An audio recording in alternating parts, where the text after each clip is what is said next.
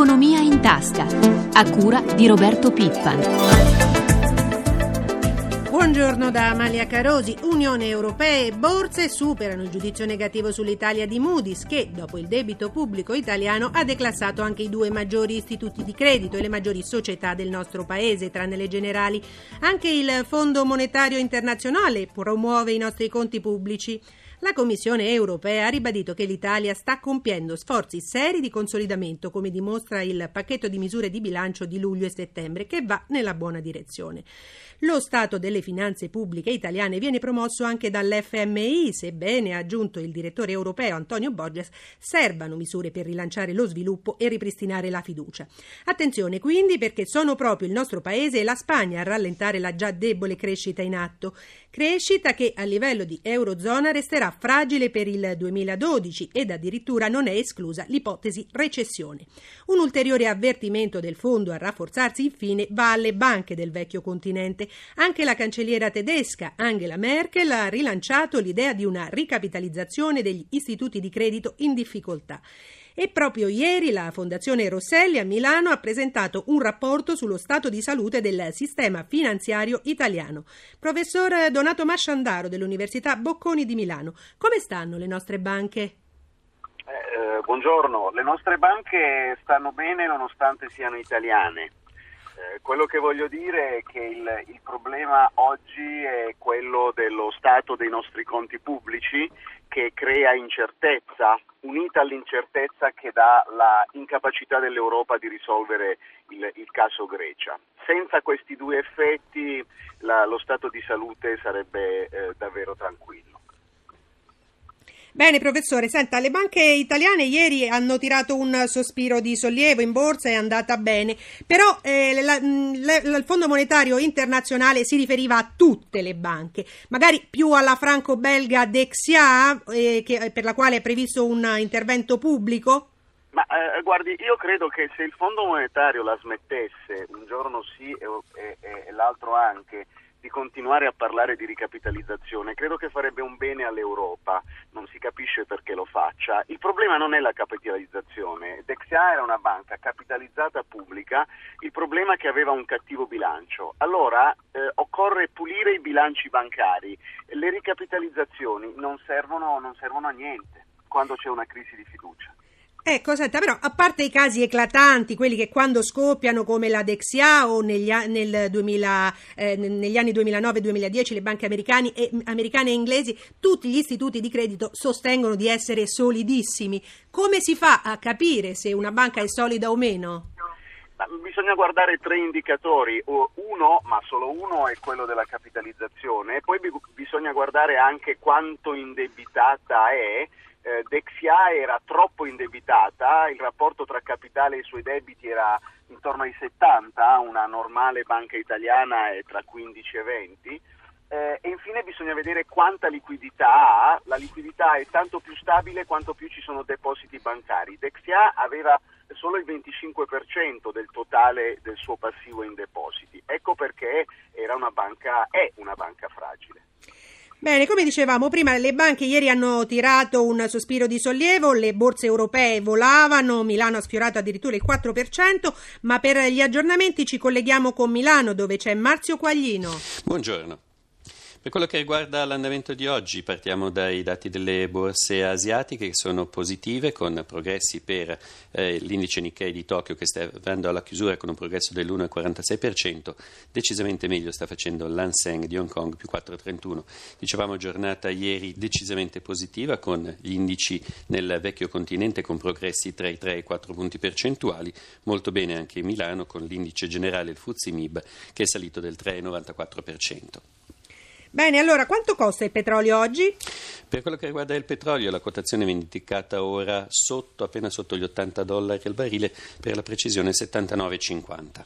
Uno sguardo al cambio euro-dollaro? È sostanzialmente stabile con l'euro che nei confronti del biglietto verde statunitense viene indicato quota 1,33,30. A che punto è lo spread, il differenziale fra titoli di Stato tedeschi e italiani? E dobbiamo riferirci ancora ai dati di ieri, nel senso che i mercati stanno uh, aprendo. Ricordo che per quello che riguarda la borsa italiana il, uh, le contrattazioni iniziano alle 9. Per quello che riguarda appunto il differenziale è attorno ai 368 punti base. Ecco, con queste premesse, quindi alle 9, quali sono le previsioni per le giornate di borsa italiane e europee? Allora, per il momento, per quello che riguarda il vecchio continente, gli indici, i futures sul, sugli indici sono leggermente positivi. Bene, grazie a Marzio, a Marzio Quaglino da Milano. Professor Masciandaro, resti con noi. La situazione dei nostri istituti di credito è solida, diversa è invece la situazione del sistema creditizio in Francia e Germania, imbottito di obbligazioni greche. Ieri di nuovo l'FMI e la cancelliera tedesca Angela Merkel hanno parlato di ricapitalizzare le banche del vecchio continente, quindi. Professor eh, Masciandaro, le, il futuro delle banche italiane qual è? Quello dell'internazionalizzazione?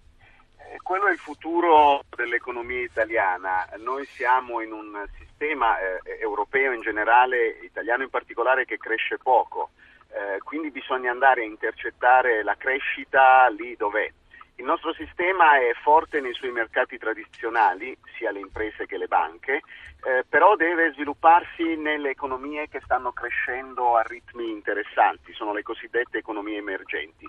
Lì non ci siamo eh, e, e, serve un, uno, una spinta, uno sforzo come sistema paese nel suo complesso. E sempre restando in tema di internazionalizzazione, il, pre, il, problema delle banche francesi e tedesche, per questo appunto la Merkel si spende, è proprio quello delle obbligazioni greche. Allora, passiamo alla Grecia. Eh, come le faccio una domanda non da economista, diciamo, ma da bookmaker, a quanto lo dà oggi come oggi con questi dati, per esempio, un default della Grecia? Guardi, io sono un, un, un, europeista convinto e sono quindi un pessimo uh, bookmaker. Eh, io sono convinto che l'Europa non sarà così stupida da causare il default della Grecia e mm, mi auguro che disegni un fondo che consenta di eh, far chiudere quello che è il maggiore problema in termini di incertezza sui mercati, appunto le prospettive del, dei, dei cugini ellenici. Bene, professore, sempre con noi. Allora, restiamo in Grecia. Ieri sciopero generale e il governo ha reso noto un ulteriore crollo delle entrate, meno 4,2%. In pratica non ci sono soldi in cassa e dentro fine anno l'esecutivo ellenico deve trovare 16,6 miliardi di euro. Ad Atene c'è la nostra inviata Elisabetta Tanini. Elisabetta, allora, 353 miliardi di euro è il debito pubblico greco, cinque volte il buco argentino di dieci anni fa. Dopo anni di sperpero il governo cala la scure sui dipendenti pubblici e la gente scende in piazza. Ma come vivono oggi i greci? Buongiorno Amalia, è forte la contrarietà tra le persone comuni alle ultime misure del governo, soprattutto il taglio di 30.000 dipendenti pubblici e la riforma dei salari. Tra oggi e domani il Premier Papandreou presenterà in Parlamento il disegno di legge con gli ultimi provvedimenti chiesti dall'Unione Europea, l'approvazione entro dieci giorni. Il Premier però fa fatica a tenere a bada anche l'insofferenza che c'è all'interno del suo paese e soprattutto anche all'interno del suo partito, il PASOK. L'opinione pubblica nel paese è cosciente della gravità della situazione che tu appunto ricordavi, il debito pubblico, il rischio default. I sindacati assicurano siamo pronti a fare i nostri sacrifici, però vogliamo anche più solidarietà dall'Unione Europea e vogliamo essere messi in condizione di poter restituire quelli che sono i prestiti. Eh, ricordiamo appunto un debito pubblico molto alto, il paese non cresce, sono state riviste al ribasso i target fissati per il 2012, preoccupa poi la disoccupazione, il tasso è al 16,7% e quella eh, giovanile arriva addirittura al 40%. Ieri in piazza nella manifestazione principale che si è svolta ad Atene, c'erano circa 20.000 persone, c'erano pochissimi giovani, la maggior parte non lavorano e vengono mantenuti soprattutto dalle famiglie, famiglie che eh, qui erano prevalentemente legati, facevano lavori legati alla pubblica amministrazione, quindi per questo il taglio preoccupa e spaventa in maniera particolare. Noi abbiamo intervistato la famiglia Politis, sono due pensionati che appunto con la loro pensione mantengono i figli e ci raccontano come nell'ultimo anno il loro tenore di vita sia cambiato e i sacrifici che stanno facendo dopo il piano di austerità varato dal governo. Prego lo studio di mandare le voci. Η, α, η δική μου σύνταξη είναι 1.300 euro το μήνα. Ho una pensione di 1.300 euro al mese, che assieme a quella di mia moglie arriva fino a 2.100 euro in totale. Αν βάζαμε, αν βάζαμε στην τράπεζα ένα Se prima mettevamo da parte più soldi in banca, ora non arriviamo a risparmiare nemmeno 500 euro. και άλλα έκτακτα γεγονότα, τα οποία vi sono poi molte spese straordinarie, tra le quali quella sanitaria, le quali incidono negativamente sul netto della mia pensione. Allora, grazie Elisabetta, non ci sono altre domande da studio. Torniamo al professor Masciandaro. Professore, abbiamo sentito del caos ad Atene. Quanto la situazione greca complica anche la questione italiana? Cioè, se non ci fosse tutta questa attenzione sulla Grecia, l'Italia sarebbe più o meno sotto i riflettori di speculatori e istituzioni internazionali? Beh, sicuramente meno quando non ci sono fattori di incertezza e la Grecia è il maggior fattore di, di incertezza. Eh, si prova a guardare su un orizzonte temporale più lungo e infatti prima dell'estate nessuno aveva dubbi sugli altri, sugli altri paesi membri dell'Unione con le finanze in disordine come il nostro. Eh, con l'incertezza greca si è iniziato a guardare quali erano i, i paesi più deboli dal punto di vista dei fondamentali e l'Italia ha tre problemi, non cresce, ha uno stock di debito pubblico troppo alto e un paese ad alta stabilità politica. Eh, queste- questi tre fattori giocano contro. Grazie al professor Donato Masciandaro dell'Università Bocconi di Milano per essere stato con noi. Che tutta Europa non se la passi bene comunque lo dice Eurostat che rileva una gelata sui consumi. Ad agosto le vendite al dettaglio registrano una flessione dello 0,3% rispetto al mese precedente e dell'1 su base annua. Ma in Italia come stiamo messi? Francesco Dardanello, presidente di Union Camere. Ah, La fase congiunturale che vive il Paese ha automaticamente dei riflessi negativi per quanto sono i riflessi dei consumi del nostro Paese, quindi il comparto sta soffrendo in termini percentuali anche considerevoli e tutto sommato si ha la, la- la preoccupazione di capire come possono in qualche modo riprendere i consumi nel breve periodo, non mi pare che ci siano all'orizzonte grandi mh, eh, novità che possono in qualche modo garantire una ripresa. Mi auguro che dal decreto sviluppo vi siano qualche novità che possa toccare anche eh, il settore del commercio e della distribuzione, perché altrimenti eh, migliaia di imprese, sono quasi due milioni le imprese del commercio, non avrebbero delle grandi prospettive nel nostro domani e neanche nel dopodomani. Ieri voi avete presentato un rapporto sul commercio. Quali sono le tendenze che emergono?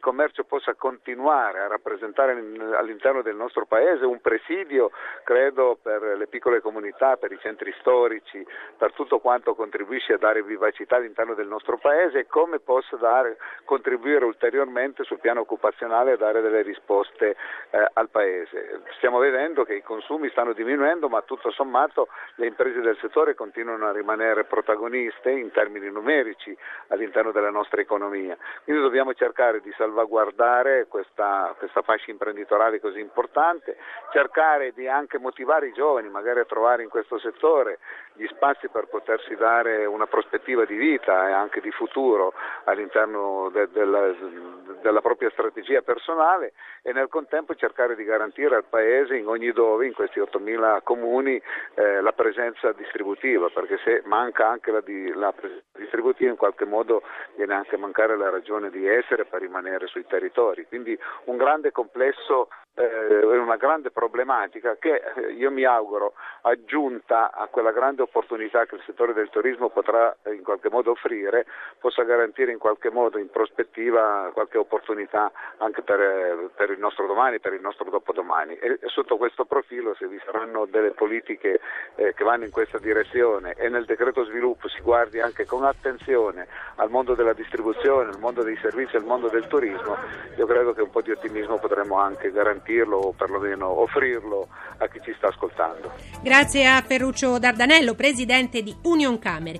Per gli approfondimenti finanziari vi ricordo inoltre la nostra rubrica Questione di borsa in onda subito dopo il GR1 delle 10. Per fare domande all'esperto potete chiamare il numero verde 800 555 941 dalle 8.30 alle 9. Ringraziamo Francesca Librandi e Maria Grazia Santo per l'assistenza al programma. La pagina economica si ferma qui. Prima di tutto continua con Antonello Orlando e i suoi ospiti. Buon proseguimento d'ascolto con i programmi di Rai Radio 1 da Amalia Carosi.